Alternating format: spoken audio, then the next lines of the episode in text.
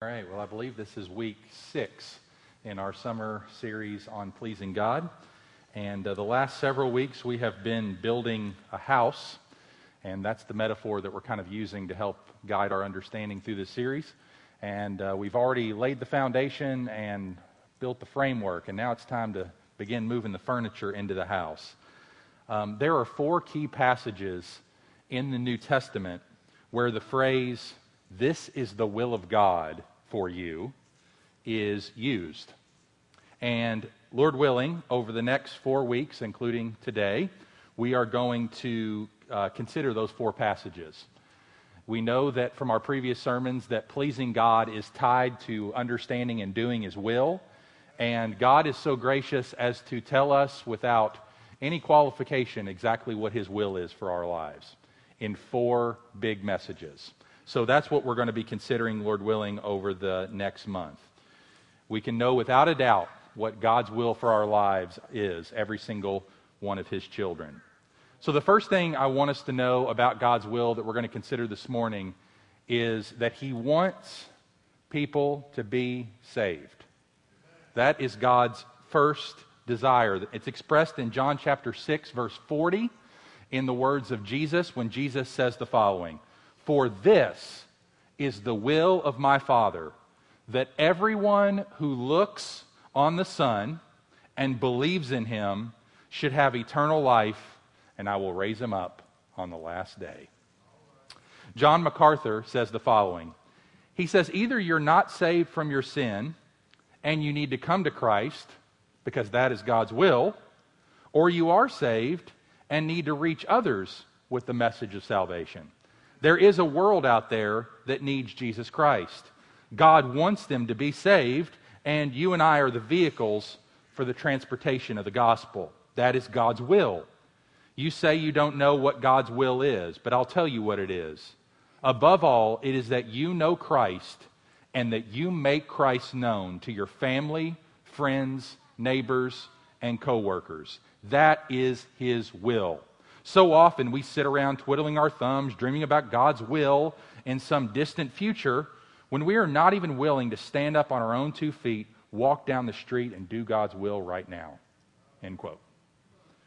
Without a doubt, God's will for every single one of us as his children is to make the saving knowledge of Jesus Christ known. This is exactly what Paul says, reinforcing what Jesus says in John 6:40. He reinforces it in 1 Timothy chapter 2 verses 1 through 6, which is going to be our text this morning. There, Paul says in verse 4 who desires, that is, God our Savior, desires all people to be saved and to come to the knowledge of the truth. So that's what we're going to be considering this morning. This is the will of God, saved by Christ. We're going to unpack this particular text in 1 Timothy chapter 2 under three main headings.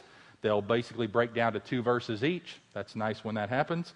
Uh, doesn't always have to or, or need to, but it does in this case. So here's our first point that we're going to consider the primary task. The primary task that Paul gives. Now, why do I call it a primary task? Because of the way Paul begins it. In verse 1, you see there in 1 Timothy chapter 2, he says, First of all, then. So this is primary for Paul.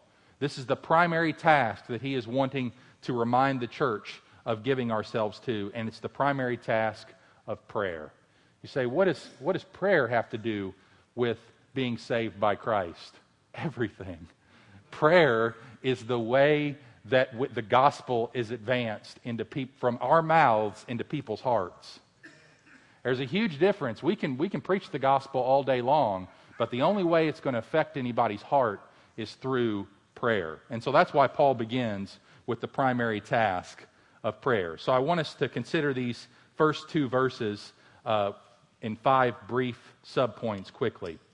First of all, let's talk about the importance of prayer. Notice what Paul says here. He says, First of all, then.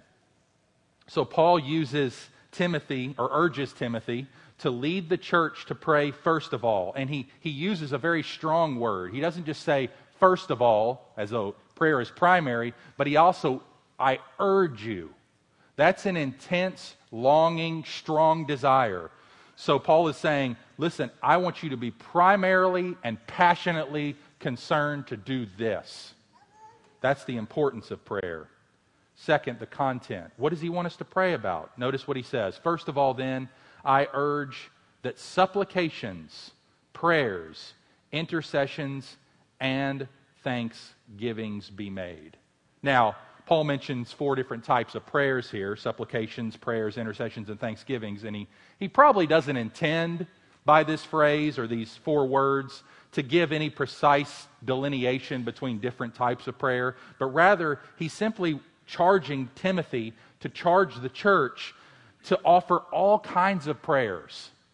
We need all different kinds of prayers, and the type of prayer that's required will often be dictated by the needs of the moment. So that's the content of prayer. Third, the focus for prayer. Paul tells Timothy not only that the congregation needs to pray, but he tells them for whom they should pray. He says, I urge that supplications, prayers, intercessions, thanksgivings be made for all people. Now, included in the all people would be those spreading error within the church. We read about that in 1 Timothy chapter 1. For them, the church ought to pray that God would grant them repentance, like 2 Timothy chapter 2 verse 25 says. But what's mostly in view here is all kinds of people. This is what Paul says in beginning at verse 2. He says, I urge you that prayers be made for all people, for kings and all who are in high positions. Now, Paul here specifically identifies one type of person for which we ought to pray, or group of people that we ought to pray, and that's kings and all who are in high position. And this phrase refers to the governing authorities within that, at that point, the Roman imperial context. Now, Paul directs Christians to pray for these rulers because kings and governors are empowered, as we will see in the coming verses, to enact laws and policies that either protect Christians and advance the gospel or make them a target for unjust treatment and threaten to shut down the gospel. So here's why he, pr- he encourages us to pray for kings. This is the reason for prayer. Look again at verse 2. He says that, so here's why we're praying for kings and all who are in high positions. That we, that is Christians, may lead a peaceful and quiet life, godly and dignified in every way. So the term translated peaceful means tranquil, quiet, untroubled from external pressures. Thus, such prayer would ask for governing authorities to conduct themselves in a way that keeps Christian churches safe from mistreatment, the kind of suffering and persecution that tempts believers to be unfaithful to Christ. So, just to be clear, this peace and quiet is not, you know, the, of the get off my lawn variety. It's not just saying we just pray for kings and, um, and positions so that we'll just have an easy life. We just want an easy, undisturbed life. No, he's praying so that we would be able to live in such a way as the gospel would advance, that we would be untroubled from external pressure that would threaten the advance of the gospel. So the peace and quiet that Paul is encouraging us to pray for is not a personal one, it's a gospel one. It's not an ultimate end, it's a penultimate end. It has a, it has a goal attached to it. And the ultimate end is that the church might live in a godly and dignified way that would serve to advance the gospel. Now, godly and dignified. Those phrases, or those words, have to do with our vertical responsibility to love God and our horizontal responsibility to love neighbor. By godliness, Paul means the awesome respect that we are to give to God and owe Him as our Creator and Redeemer, but also dignity has to do with the manward ethical responsibilities that we have to love our neighbors. So, godliness has primarily the duty to honor God, and dignity has focuses primarily on the duty to love and honor our neighbors. Number five, the response to prayer. Now, prayer that pleads with God for a peaceful and quiet life that serves to advance the gospel, notice what Paul says about it. Verse 3 This is good. This is good. Isn't it good to be reminded of what is good? Isn't it good to be reminded that when we pray this way, God is smiling? Isn't it good that when we pray and ask the Lord to work in such a way in our country and countries all around the world. We don't need to think this is just an American issue, but countries all around the world um, that we would be able, and that Christians would be able to live peacefully and quietly for the sake of the gospel. This is good, Paul says, and it's pleasing in the sight of God. So the term translated good indicates that this kind of prayer is morally praiseworthy. It's something that delights the heart of God. God commends such prayer in part because it's a prayer for God's moral standards to be upheld and his glorious gospel to be advanced. That's why it pleases God, because we are concerning ourselves with his concerns. We're asking for his people not to be mistreated. We're asking that they be allowed to carry out their obedience to him without interference. And likewise, such prayer is pleasing in the sense that it is welcomed by God. God is eager to hear such prayers. God welcomes the prayers of his people to be treated justly by the government. So that's the primary task. We give ourselves to prayer for kings and all those who are in high positions so that we might live a peaceful and quiet life, godly and dignified in every way. Second point, a genuine appeal. A genuine appeal. Verses 3 and 4. Now, Paul says here in verse 3 that this is good, this kind of prayer is good, and it's pleasing in the sight of God our Savior. Verse 4 who desires all people to be saved and to come to the knowledge of the truth. So, that last phrase is all important. God's people are not merely praying for God to give us a peaceful and quiet life. We're not merely praying for our own personal godliness, but we're praying so that people might experience salvation through Christ. Now, here's a verse that says in no uncertain terms that God's will is for all to be saved. This goes well with other verses that stress similar desires from God. It's a sincere and well meant offer on the part of God for all people to receive Christ. Now, this is reinforced by Peter in 2 Peter chapter 3 verses 8 and 9 where the apostle says that the reason that Christ is delaying his second coming is owing to the fact that the Lord is patient. He says, The Lord is not slow to fulfill his promise, that is the second coming of Christ, as some count slowness, but he is patient towards you, not wishing that any should perish, but that all should reach repentance. This is reinforced in the heart of the prophet Ezekiel. In Ezekiel 18, verses 23 and 32, the Lord speaks about his heart for the perishing when he says, Have I any pleasure in the death of the wicked? Declares the Lord God, and not rather that he should turn from his way and live. I have no pleasure in the death of anyone, declares the Lord God, so turn and live. And this heart of the Lord that's reflected in the prophet Ezekiel is often te- is also is lodged deeply in the heart of Christ. Remember when he was on the earth in Matthew 23 verse 37, he looked out at the people of Jerusalem who were largely rejecting the message of the kingdom that he was bringing.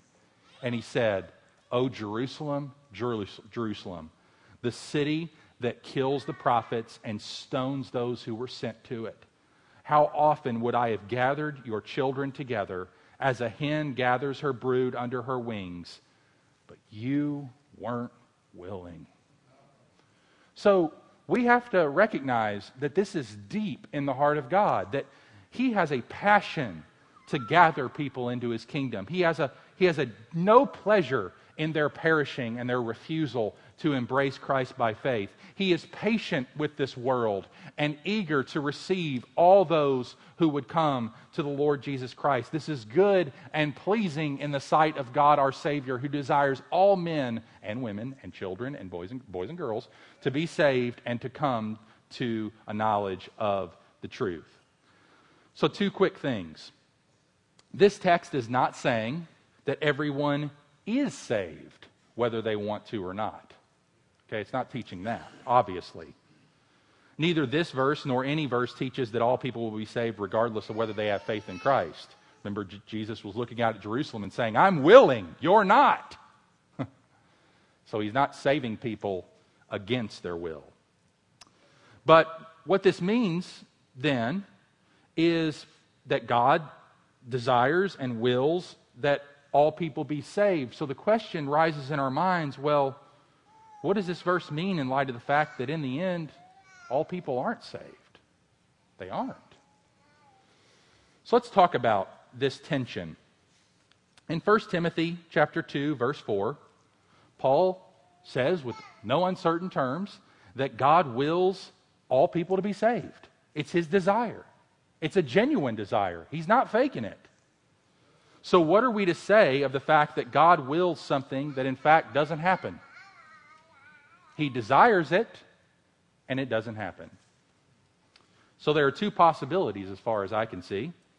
The first one is there's a power in the universe that's greater than God's, which is frustrating him by overruling what he wills. You understand that? So that could be one possible answer, right? There's a greater power than God's desire to save all people. There's some external power out there, maybe the will of man, that's somehow greater than God's desire to save everyone. There's another possibility, though. And the other possibility is that God wills not to save all, even though He is willing to save all, because there's something else that He wills more,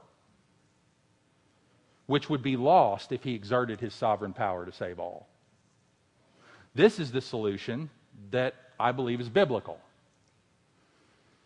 Now, just to be clear, that puts me more squarely in the Reformed camp than the Arminian camp. But in both Calvinists and Arminians affirm two wills in God when they ponder deeply over 1 Timothy 2:4. This is not a Calvinist problem, this is a every Christian problem. Because both can say that God wills for all to be saved, Calvinists and Arminians. We all say that. Arminians often accuse Calvinists of not believing that, but that's just not true because we believe what the Bible says. It says here God desires all people to be saved. We believe that. But then, when we're pushed why people are not saved or all people are not saved, both Calvinists and Arminians answer that God is committed to something even more valuable than saving everyone. So we're both in the same, same boat. We just give different answers as to what that reason is. So, what's the difference? Well, the difference between Calvinists and Arminians lies not in whether there are two wills in God, but in what they say the higher commitment is. So, what, is, what does God will more than saving all people? Well, the answer given by Arminians is that human self determination um, is more valuable than God's saving all people by sovereign grace. So, it's, it's the respect for the self determining will of man. But the answer given by Calvinists is that the greater value is the manifestation of the full range of God's glory in wrath and mercy. And therefore, it's also the humbling of man so that in the end, all credit goes to God for salvation. So now, admittedly, this is a deep doctrinal discussion that lingers even into this day. And the infinite complexity of the divine mind is such that God has the capacity, as we saw last week, even, right, to look at the world through two lenses. When God looks at a painful or wicked event in itself, like, say, the death of Jesus at the hands of sinful men by unjust treatment, or the treatment of Joseph in the wickedness of Potiphar's wife's betrayal and lying about him and all that, or Job's infliction by Satan, when God looks at those events in the narrow sense as painful and wicked, he sees the tragedy and the sin for what it is in, his, in, his, in himself, and he's angered and grieved. This is why he says in Ezekiel 18, I do not delight in the death of anyone. But when God looks at a painful or wicked event in the broad perspective of his eternal plan, then he sees what we can't see. He sees the tragedy and the sin, but also he sees all that in relation to everything leading up to it and everything going out from it. He sees it in all the connections and effects that form a beautiful pattern and mosaic of his eternal plan that stretches out into eternity. And of this mosaic, with all its good and evil parts, he says, well pleasing in the grand scheme of things. Now, Here's what John Piper says about that. Because we can't, we can't, we can't, we're not God, so we can't get our minds around that. How can, how can God be, in the narrow sense, simultaneously displeased with the evil in the world, and yet in the broad sense, working it and using it without tainting his hands or staining him in any way, but using it for his greater glory and good?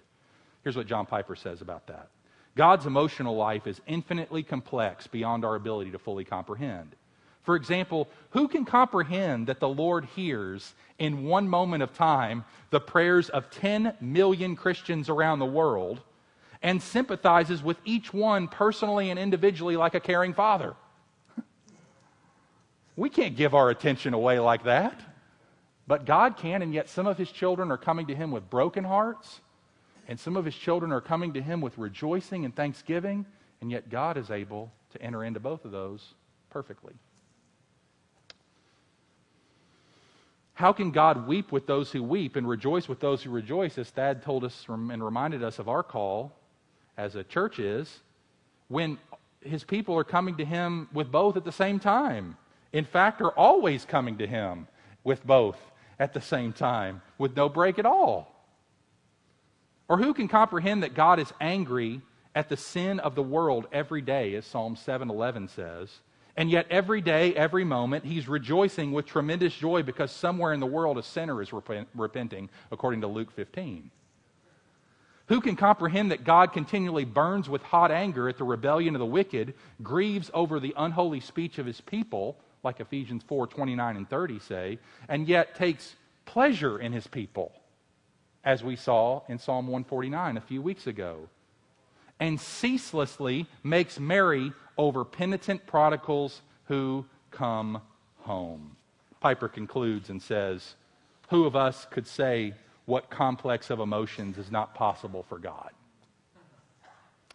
All of us have, and all of us, all that we have to go on here is what He's chosen to tell us in the Bible. We don't have to reconcile it in our minds. We are just called to believe both. And what he has told us is that there is a sense in which he does not experience pleasure in the judgment of the wicked, and there's a sense in which he does. Therefore, I say unequivocally, unequivocally blah, blah, blah. Never use that word again, Mark. so I affirm without hesitation with John 3:16 and 1 John 2 4 that God loves the world with a deep compassion that desires the salvation of all men. And yet I also affirm that God has chosen from before the foundation of the world whom he will save from sin. Since not all people are saved, we must choose whether we believe with the Arminians that God's will to save all people is constrained by his commitment to human self determination, or whether we believe with the Calvinists that God's will to save all people is restrained by his commitment to the glorification of his sovereign grace. Now, this decision, let me make this clear, should not be made on what you think or what you feel is fair. It should not be made on that. It should not be made on the basis of assumptions about what we think human accountability requires. It should be made on the basis of what the scriptures teach in their totality without trying to silence one part and affirm the other part. We must embrace it all. And here's the truth, brothers and sisters I do not find in the Bible that human beings have the ultimate power of self determination. It's not taught there. It's a philosophical, metaphysical assumption that we place upon the scriptures. As far as I can tell, it's just a philosophical inference based on what we feel fairness requires. But God's will for all to be saved is not at odds with the sovereignty of God's grace and election. What restrains God's will to save all people is his supreme commitment to uphold and display the full range of his glory through the sovereign demonstration of his wrath and mercy for the enjoyment of his elect people from every tribe, tongue, and people and nation. Now, here's the crux of the matter the Bible teaches, as we see here in 1 Timothy chapter 2, that God seriously desires that all who hear the gospel should believe in Christ and be saved. It's a genuine appeal. That's why we're talking about it. But the same Bible teaches that God has chosen his own people in Christ from before the creation of the world. So, to our finite minds, it seems impossible that both of those things could be true. But since the scriptures teach both eternal election and the genuine appeal offer of the gospel, we must continue to hold on to both, even though we can't reconcile these two teachings in our finite minds. We should remember that we cannot lock God up in the prison of human logic. Our theology must maintain and hold to the tension of the scriptural paradox and leave it there. Just leave it. Leave it as a paradox. And it's going to make a tension in our souls, and that's okay.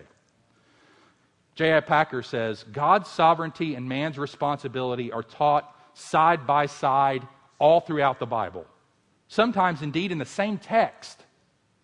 Both are thus guaranteed to us by the same divine authority. Both, therefore, are true. It follows that they must be held together and not played off against each other. Man is a responsible moral agent, although he's also divinely controlled. Man is divinely controlled, though he's also a responsible moral agent. God's sovereignty is a reality, and man's responsibility is a reality too. End quote. All right. We've talked a lot, that's a lot of theology on that distinction. I just want to show you very, very, I hope, quickly and succinctly in terms of illustration where this shows up in the teaching of Jesus. So hold your place in 1 Timothy 2. We're coming back, and I want you to turn to Matthew chapter 11. Matthew chapter 11. We're just going to look at one section of Scripture that holds this tension out to us and doesn't resolve it, just leaves it there. Matthew chapter 11. And these are the words of Jesus.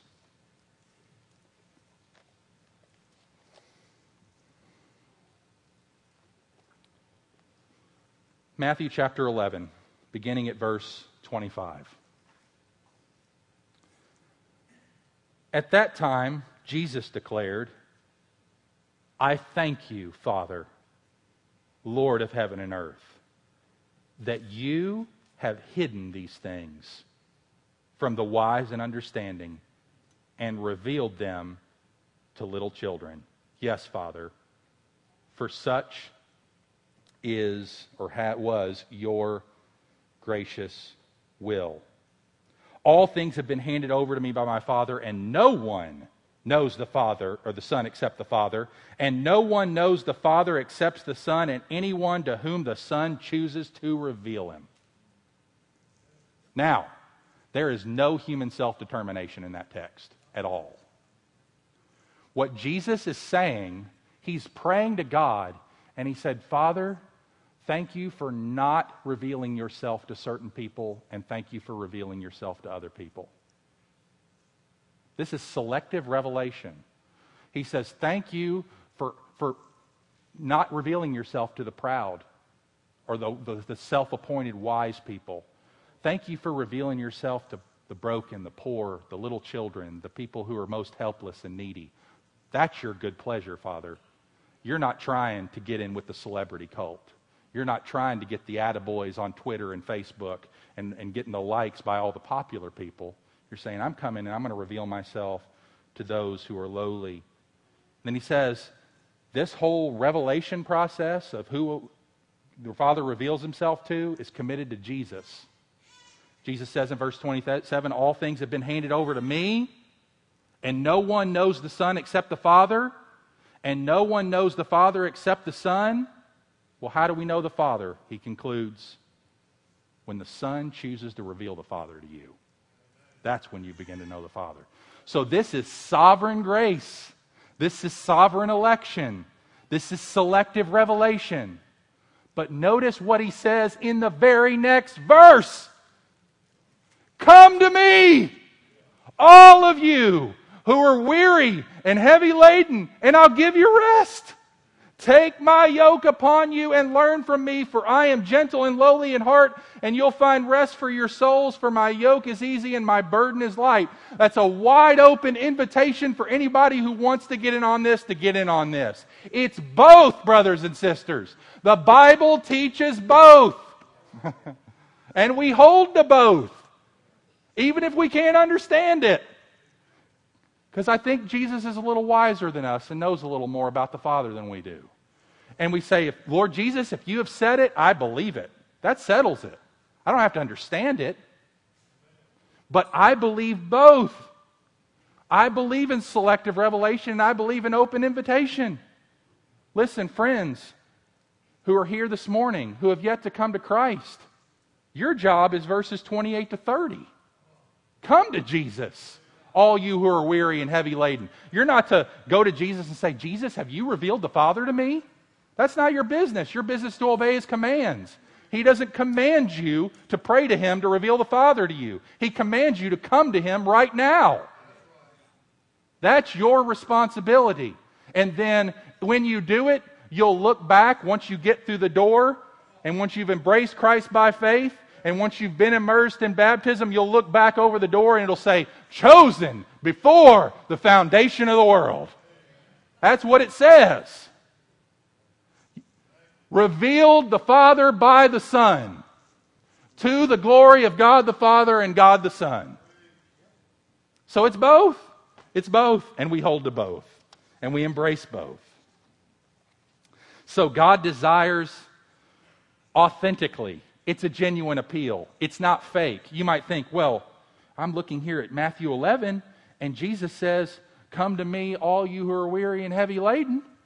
I mean, that's got to be a fake invitation because he's only going to reveal himself. No, that's not what he's arguing. He says, I have done what I'm going to do. Now you do what I require you to do, which is come to me. All, if you're weary, if you're heavy laden, if you're burdened by your sins, you're elect. Get in the family. Get in the family.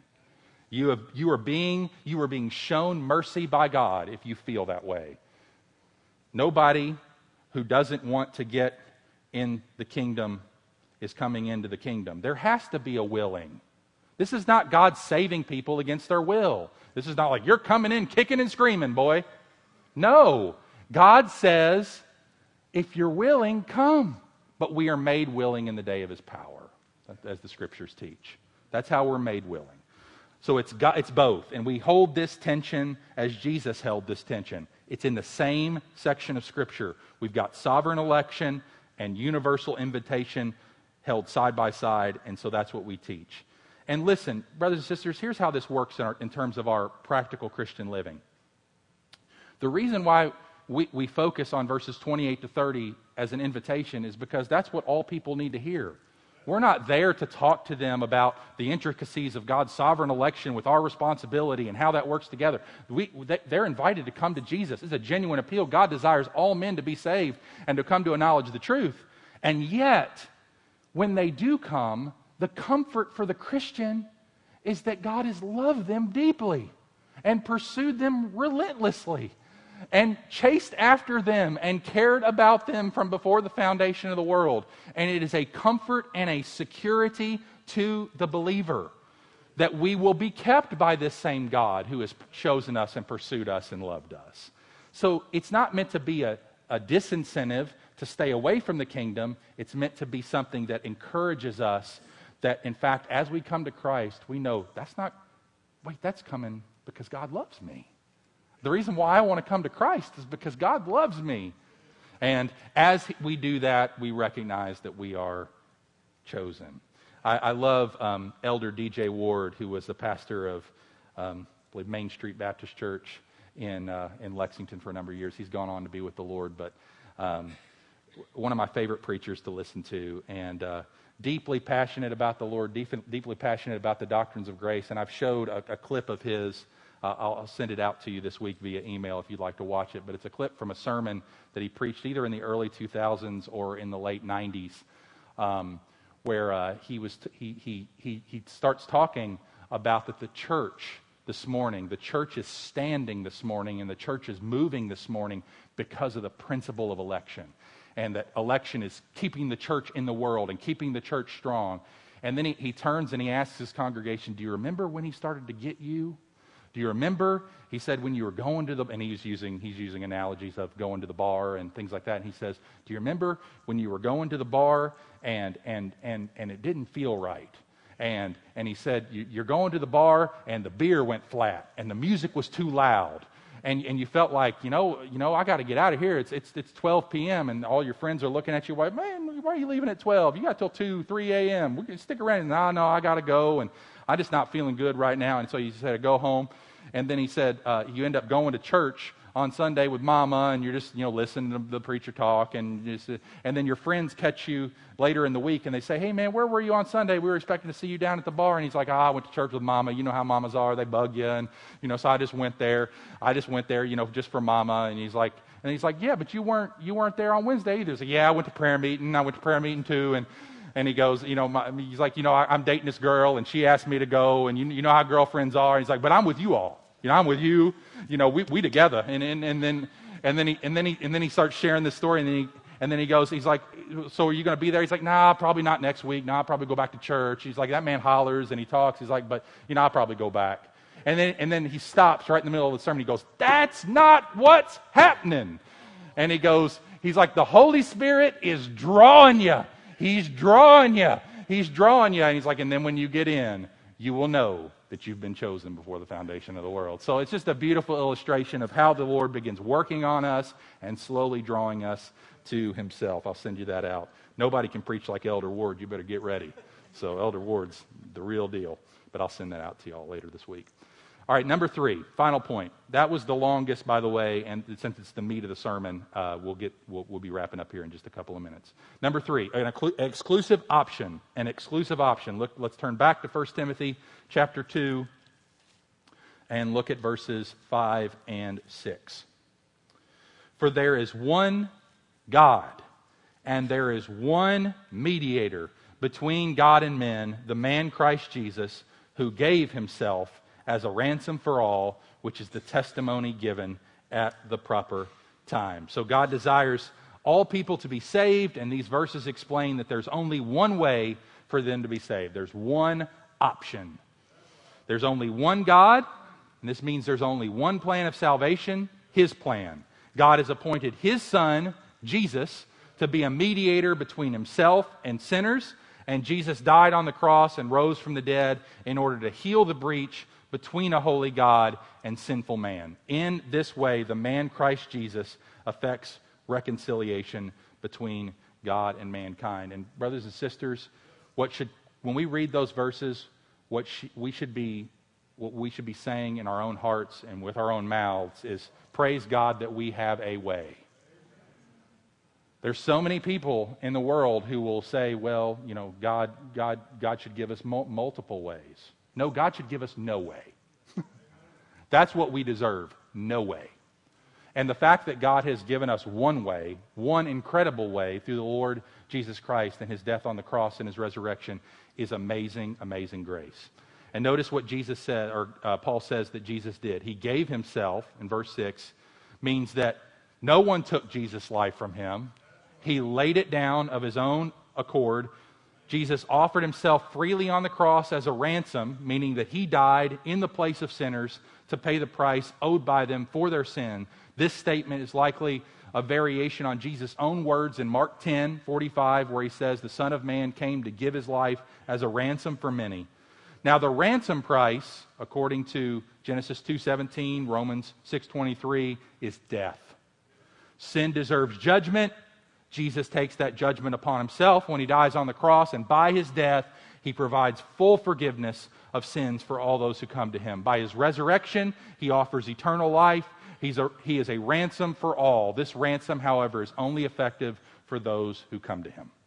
So that is the picture here. It's an exclusive option given to us. And if you're here this morning and have yet to embrace Christ, I just, again, call you to Christ right here. He's a ransom offered for you. He's given freely for you so that you would come and embrace Him. God wants you in the family. God desires your salvation. He does not delight in your death. His heart yearns to gather you as a hen gathers her chicks. Are you willing?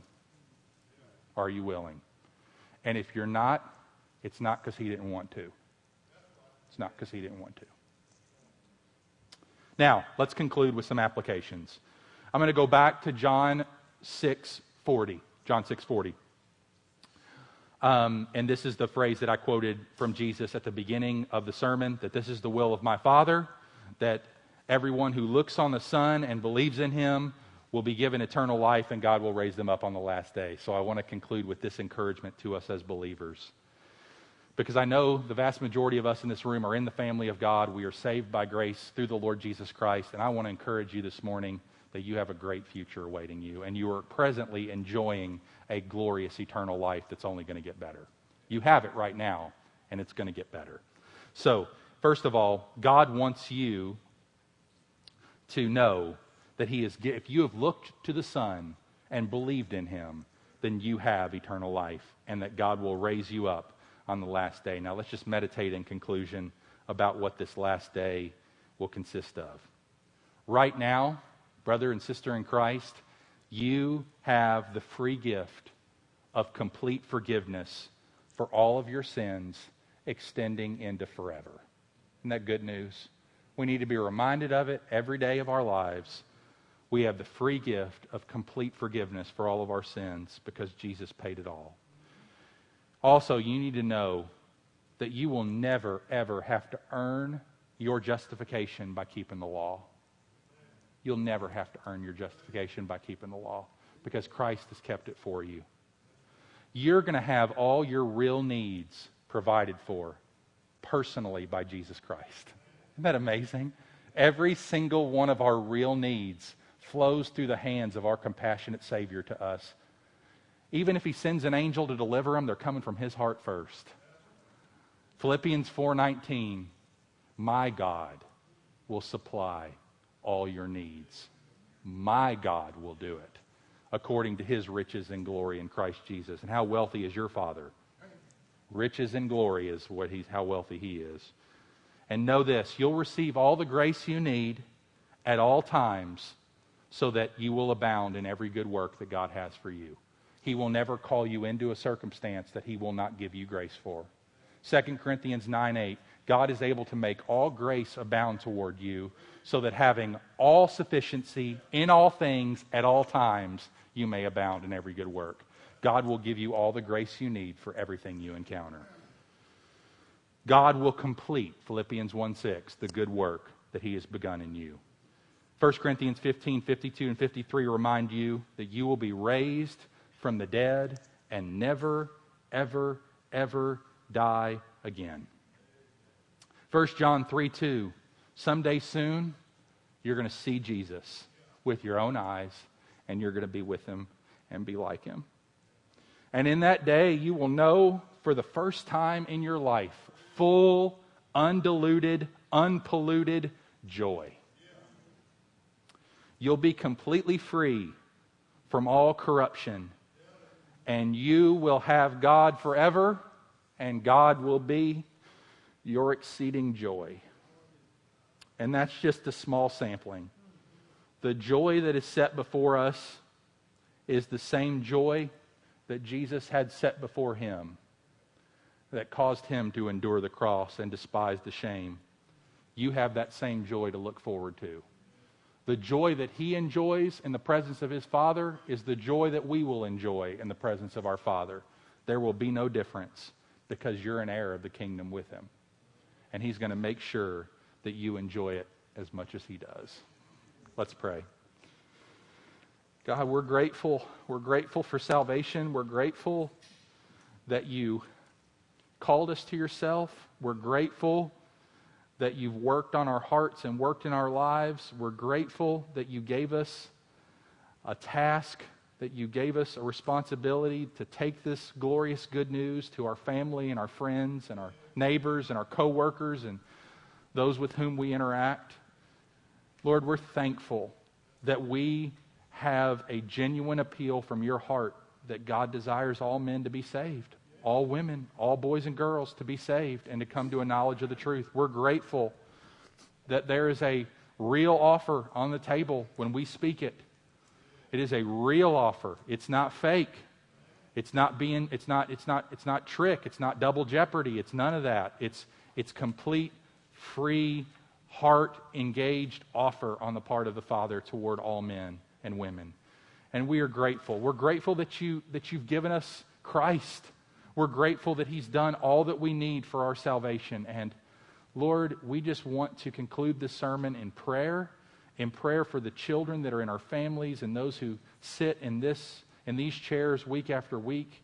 We pray that they would come to Christ. We pray that they would feel your heart for them, that they would come and embrace the Savior. We pray that they would feel your strong desire to save them. And we pray that they would not doubt and linger no longer, knowing that all they need is need and nothing else. We thank you that you have supplied everything else. And even you are the one who makes us willing. And you are the one who works in our heart to incline us to believe and to give us the gifts of faith and repentance because you love us so much and you want us in the kingdom. So we're grateful. We're grateful. And we rise to worship you in just a moment in light of that truth. In Jesus' name, amen. Well, praise God for his word, and let's stand together and respond in song.